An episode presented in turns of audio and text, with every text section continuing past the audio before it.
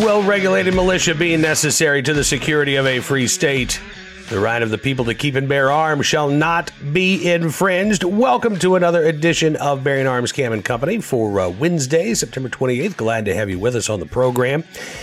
Uh, you know, my first story at Bearing Arms today was about uh, the Journal of the American Medical Association. Its uh, latest issue is sort of dedicated to uh, uh, quote unquote gun violence, which in many cases, unfortunately, um, is just an excuse for uh, academics and researchers to write about uh, the supposed need for more gun control laws.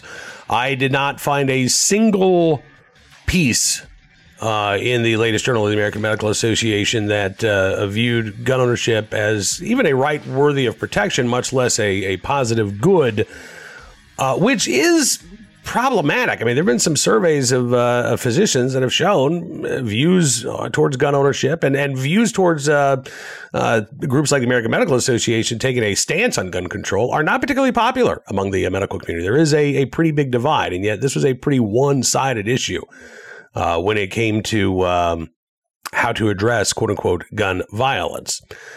today's guest, however, uh, is the uh, lead author of a new study. He and his colleagues have uh, put together, taking a look at violent crime rates, or actually crime rates in general, uh, with gun sales. Is there any connection between the two? Of course, gun control advocates say yes, more guns equals more crime, which is why we need to not only have more gun control laws, but we need to reduce the number of gun owners in this country. Dr. Mark Hamill, uh, who is a trauma surgeon and an associate professor at the University of Nebraska Medical Center, uh, found differing data, uh, to put it mildly. No connection between gun sales and crime rates. Does that disprove the uh, more guns equals more crime hypothesis? Well, I would say so, but let's find out what the good doctor thinks. Uh, here's our conversation with Dr. Mark Hamill. Take a look and listen. Dr. Hamill, thanks so much for coming on Cam and Company today. It's great talking with you. Yeah, this, I'm looking forward to. it. Just been looking forward to it.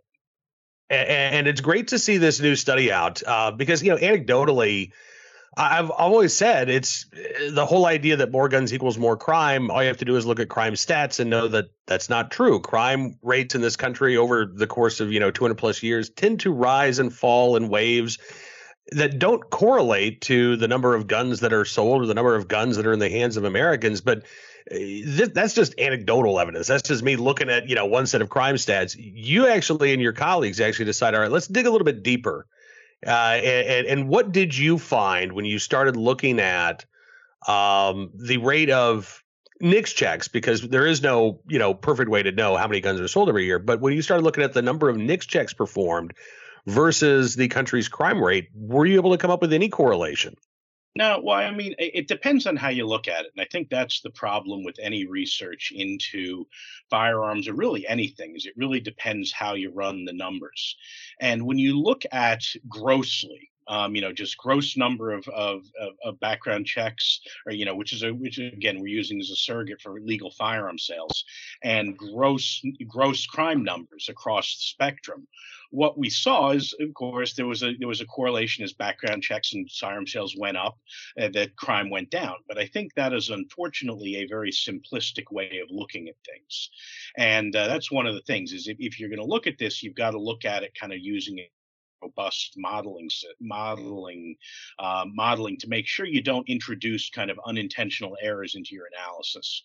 What we ended up doing is uh, looking at it a little bit differently and looking at it at the state level what happened within states over time and comparing essentially one state to another to another state and kind of taking into account that rates within states are very correlated from one year to the next and, you know, to me, not surprisingly, what we found was there really is no correlation with any of the major crime or homicide indices that are out there and, you know, increased level of firearm sales. So that again, I, am not surprised by that. Um, I'm sure that uh, there are some folks out there who who are because you know, particularly over the last couple of years, I mean, there have been no shortage of um, advocates for uh, more gun control laws, uh, and even some researchers themselves who say, look, we saw this massive increase in gun sales in 2020. At the same time, we saw the biggest crime spike that this country has seen in at least 30 years, if not longer. Um, those two things must be related. Uh, is is there anything that uh, in your study, which did not go up to 2020, I believe, um, but is there anything that would indicate that those folks might be onto something? Well, I, I, think you know you look at it, and it all depends on the time frames you're looking at. And I, I, think you know, as I brought up in my study, there was a study around Sandy Hook, where researchers did the same thing. They looked at the about year period around Sandy Hook, and said, "Oh well, you know something, you know, gun sales went way up over this time, and crime, you know, and there were increased, you know, crimes involving children and pro, you know, and deaths involving children with firearms." And I think, you know, on face value, they, they make a little bit of a compelling argument. But when you dig a little deeper, and they even acknowledge this, is that when you look at very limited time it's very difficult to account for things outside the specific things that you're studying that could account for the changes. And that I think is one of the things which we did. We looked at a relative long period of time. So any any any outside factors will probably you know kind of ebb and flow over that period and the, the effects will be limited by looking at the much longer time period. And I think that's the problem. And the, again, the other thing is, you know, the chicken or the egg is is the gun sales, you know, the gun sales causing the increased crime, or is the crime causing the increased gun sales? Um, you know, anecdotally, and you know, we hadn't discussed this, but I, I, was a New York City cop before I went to medical school. Um, in the um, in the mid 90s and you know it, i was this was when you know we were seeing a huge amount of crime in new york and quite frankly it wasn't the people who legally own guns in new york city that were the problem and i think that's that's the crux of the issue is that the people who legally want to own the gun firearms are for the most part a very law-abiding group of people mm-hmm. a lot of the crime is probably driven by people who are not law-abiding citizens in fact, I would argue that the bulk of the crime is probably driven by people who are not law-abiding citizens. And that's the problem. Is I mean, you know, a study like this does not account for sales that occur illegally. It, it also, by its very nature, it can't account for face-to-face sales between people. There's no way to account for that in most states in this country. Mm-hmm. But uh, at least when you're going through a you know a firearms dealer and you know purchasing either a new or used firearm for a firearms dealer there really doesn't look like there's any association with changes in crime rates over time yeah, you know, and, and, so I want to go back to something you just mentioned where you talked about your experience as a police officer in New York. Um, and and you know, obviously, I, I think the uh, the response from those who would say, no, no, no, we, we do need to limit uh, access to firearms is that, uh, well, look, New York City made it incredibly difficult uh, for people to own firearms, made it even more difficult for people to carry them. So, of course, we would not expect to see uh, that body of people commit a lot of crimes because we, you know, double and triple checked to make sure that they were law abiding citizens. We had character references, we went through their tax records. Boy, I mean, we combed through their past with a fine tooth comb.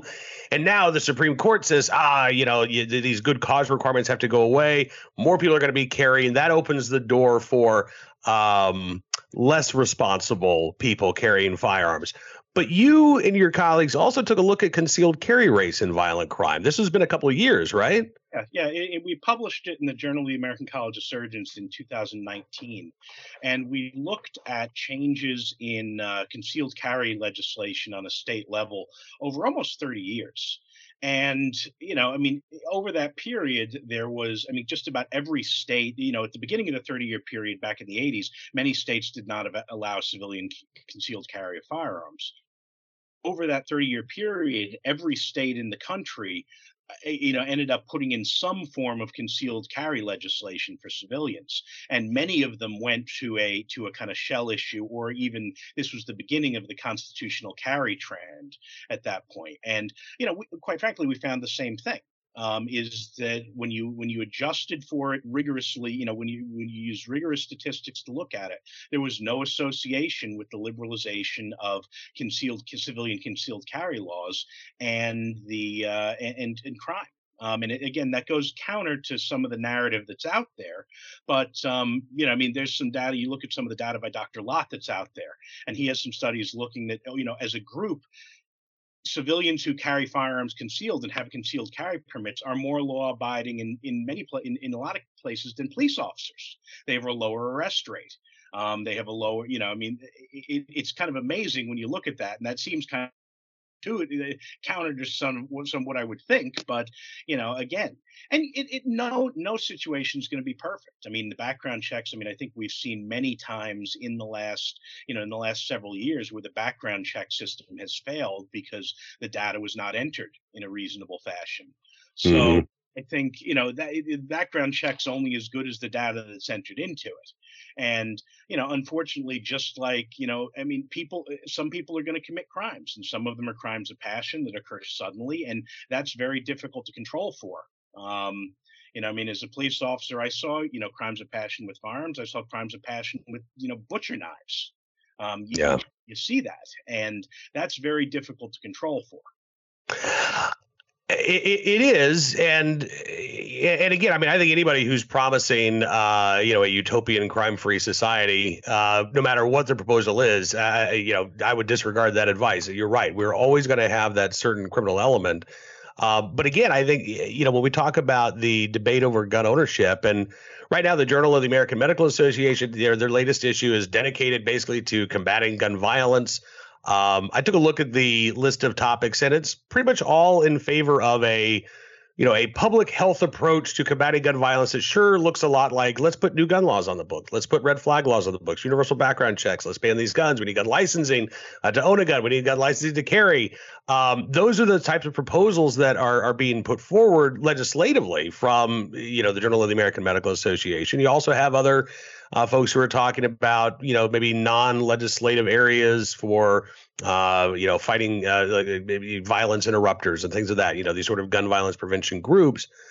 But you know, I didn't see anything in that recent journal that I would say even viewed gun ownership as a positive, uh, or or or even simply a right that should be protected, right? Um, and I, that's concerning to me, just as a as a gun owner and as a Second Amendment advocate how concerned are you as a doctor that the medical profession itself is sort of putting its thumb on the scale when it comes to research and advocacy uh, you know sort of leaning towards one solution quote unquote solution um, without considering all of the data all of the research and frankly the laws of the land? Yeah I, I think that is a that is a great point um, I, I, will be frank and say I, I, suspect many of the much of the medical literature on this has a fair amount of bias that's that occurs with it. I even encountered that in getting this paper published, where you know medical literature goes through what's called a peer review process, where you have other people review the review the literature and kind of make comments and make suggestions. And we we made some we had some great great comments and made some edits to the paper, you know, from the initial draft versions. But the initial journal that I submitted this to, um, one of the reviewers, you know, we went through a couple, a couple, a couple layers of edits, and then you know came back to the final. You know, we had answered all their questions in it, and the reviewer basically came back and said, "Well, you know, you've answered all my questions, and I can't find anything major, but I don't agree with, I don't agree with it, so I'm going to recommend they don't publish it." Uh, okay, I mean, I, I okay, that's that's your that's your prerogative as one of the reviewers, but I think that kind of goes against the spirit of the peer review process, which is going to try, which is to try to improve things. Um, you know, I, I, think one of the problems with the medical literature on on any firearms related topic is that in many ways, as they say, we're going to look at it as a public health problem, but they disregard the other literature from other social science fields that are out there, which uh, you know legal literature there's criminal justice literature there's you know many of the social sciences have literature which is which looks at this. And quite frankly they all have very different conclusions um, depending on the lens that you look at the topic through. I mean you can frame things as a public health you know as public health and that's you know you get one conclusion you frame things from a legal standpoint you get another conclusion you frame things from a criminal justice standpoint you get a slightly different conclusion and I think that's the fatal flaw of a lot of the medical literature is that it looks at this and it only looks at it through the lens of medicine. I mean, I'm a trauma surgeon. I see this. I, I see. I, I, see violence committed with firearms hmm, day in and day out, and you know, it, it's generally not people who legally are possessing firearms. That are the victims. I mean, sometimes it is, and sometimes there are very tragic results from bystand bystanders and things like that, and that, that it's horrific. Some, but in many cases, it's not. In many cases, it's people involved in some sort of crime that are that are the victims and the perpetrators. Um, and I, I, think you know you've got to look at that. And I, I think the the you know in general, medicine is looking at this through a very limited um, you know through a very a very narrow lens and i think that's a problem and i also think that if you don't have consensus on this and that's something the rand corporation recently looked at is you know how can we how can we figure out a way to move forward with this? And one of their conclusions was that consensus is what's needed. You need to find the areas where you can get some consensus where changes make sense. I mean quite frankly i also think that new laws aren't necessarily the answer, but enforcing a lot of the laws that you already have, you know, has has a lot of potential.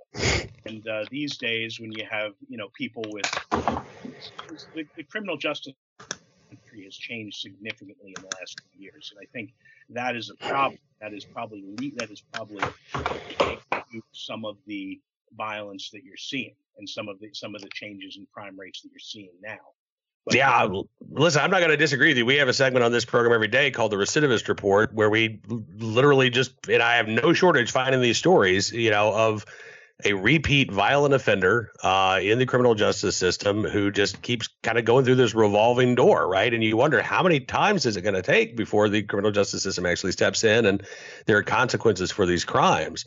Um, and I think you're right that there again is this is a a and maybe it's you know maybe the legal side is looking at it from a narrow legal uh, uh, uh, window and the medical community is looking at it from the narrow you know medical lens. But I think you're right about the the sort of narrow approach that we see in in some of these uh, uh disciplines uh, when you know in reality I think this is a complicated issue Uh and I don't know that uh, there is, I wish that there was a simple answer. I wish it were as easy as, well, let's just do this one quick thing and bloop, the problem is solved. Um, I don't think, unfortunately, that that is the case. But I, I do appreciate uh, you and your colleagues putting this study together because I do think that it is really valuable in terms of just again, uh, you know, uh, finding out what it is that we're really supposed to be looking at and concentrating on. And and if the idea that well, more guns automatically leads to more crime is simply not true, then let's talk about well, what does lead to more crime? Uh, and maybe we can focus our efforts on trying to stop those things as opposed to trying to prevent legal gun ownership or viewing that as the uh, the, the, sort of you know model treatment uh, when it comes to uh, to fighting gun violence. I'm curious uh, now that this paper is published, do you and your colleagues have any uh, endeavors planned for the future? Are you are you looking at some other areas of research? We we do we do. I, I don't want to you know again not having done anything yet. I don't want to tell it. I don't, I don't want to get. You don't have to hand. tip your hat, but I'm I'm I'm glad to know that you're not stopping here. Let's leave it. We can leave it with that. We have we have a couple other things planned. Um, it, it takes some time to put this together, and uh, you know, I, again, we want to make sure. I, in, in the end, we want to make sure we do it right. Um, yeah. We do want to. We don't want to do something you know something kind of you know preliminarily we want to make sure we get it right when we do it because it doesn't make sense to give something that someone can really shoot holes in um, you know I, I, want i want to do quality i want to do quality work when it comes to that we all want to do quality work Absolutely. And I appreciate uh, you again spending some time with us today talking about this uh, quality work, this new study that is out.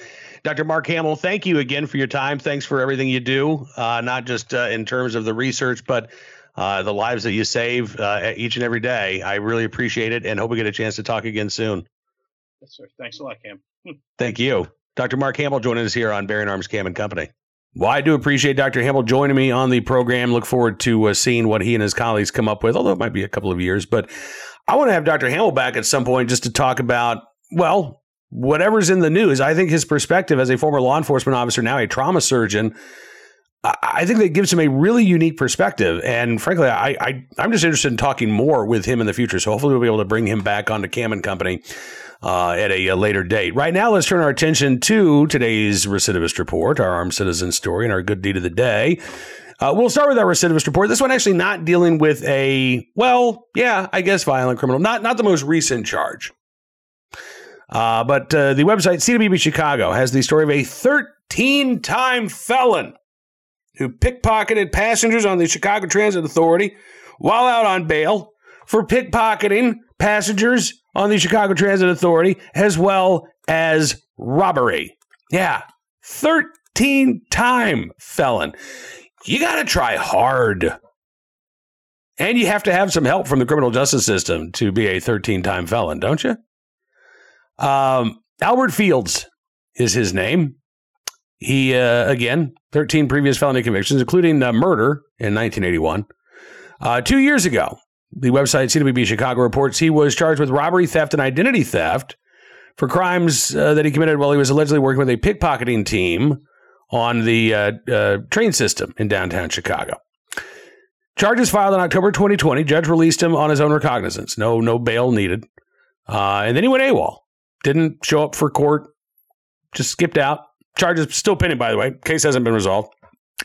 Uh, but he was back in court earlier this week. Prosecutors say that he was uh, part of a pickpocket team on the train system in downtown Chicago. Again, Chicago police saw the 66 year old sitting on a bench on a, uh, a, Green Line station platform Monday afternoon. Recognized him as one of the uh, folks that they've been looking for, so they uh, arrested him.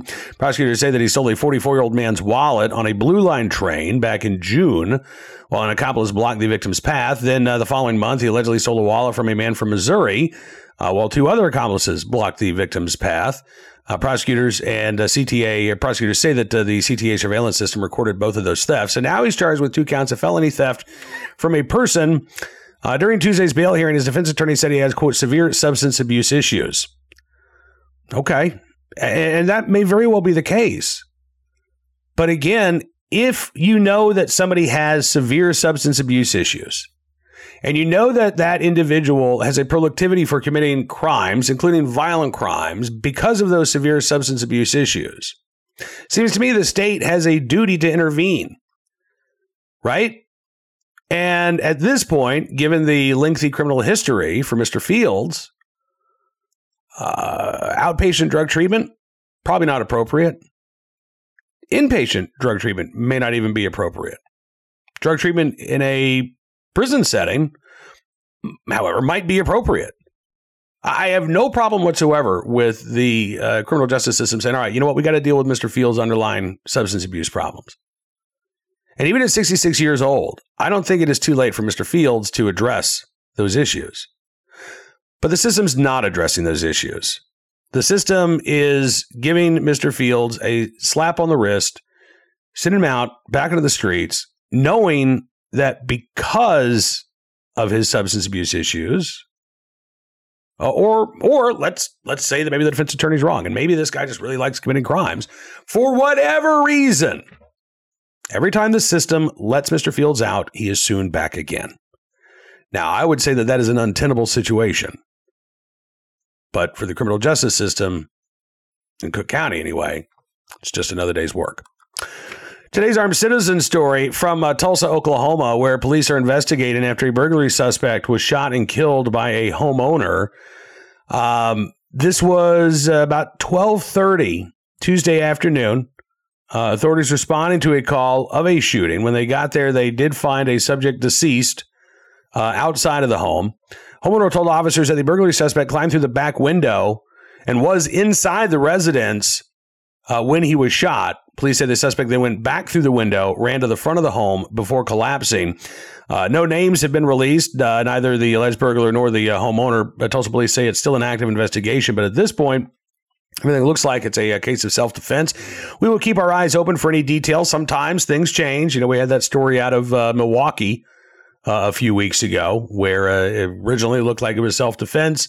And then it turned out it was self defense, uh, but in a drug house, and there were still some charges uh, that the individual was facing. So we do bring you the updates uh, when we can find them, and hopefully that'll be the case for this uh, story out of Tulsa, Oklahoma.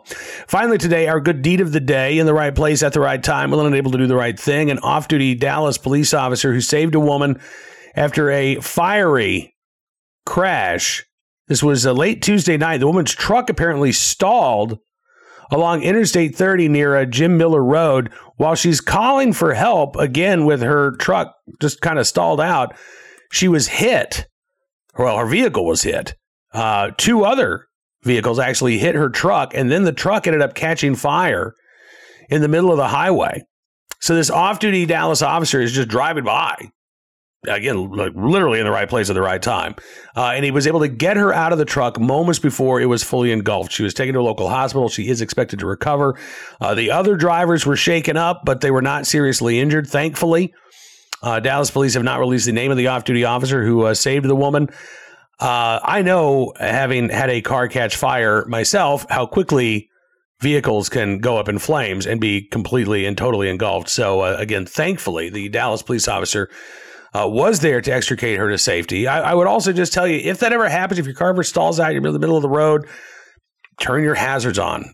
Really, I don't know if that was the case, uh, but the fact that two different vehicles hit this truck kind of makes me wonder if they didn't realize what was going on until it was too late. So, uh, you know, do yourself and everybody else around you a favor if for whatever reason your car gets disabled out on the road, hit those hazards so that uh, the other drivers know to avoid you. And hopefully, you don't have to get pulled out of the flaming wreckage of your vehicle by a uh, very nice off duty police officer.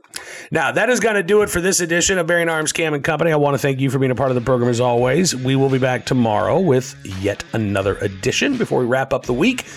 Uh, at least wrap up the week Cam and Company wise. You know, of course, we uh, covered the latest segment of news and information every day of the week at bearingarms.com. And I would encourage you to visit the website to get the latest news that you need to know about. Uh, when it comes to your right to keep and bear arms. If you like what you see, I'd also encourage you to become a VIP member at Bearing Arms. All you have to do is go to bearingarms.com slash subscribe. Use the promo code GUNRIGHTS, and you can get a significant savings on your VIP membership. As our way of saying thanks, we're going to give you exclusive content, news stories, and analysis you won't find anywhere else because your support does matter and it really does make a difference. So thank you again. We'll see you tomorrow. Have a great rest of your Hump Day Wednesday.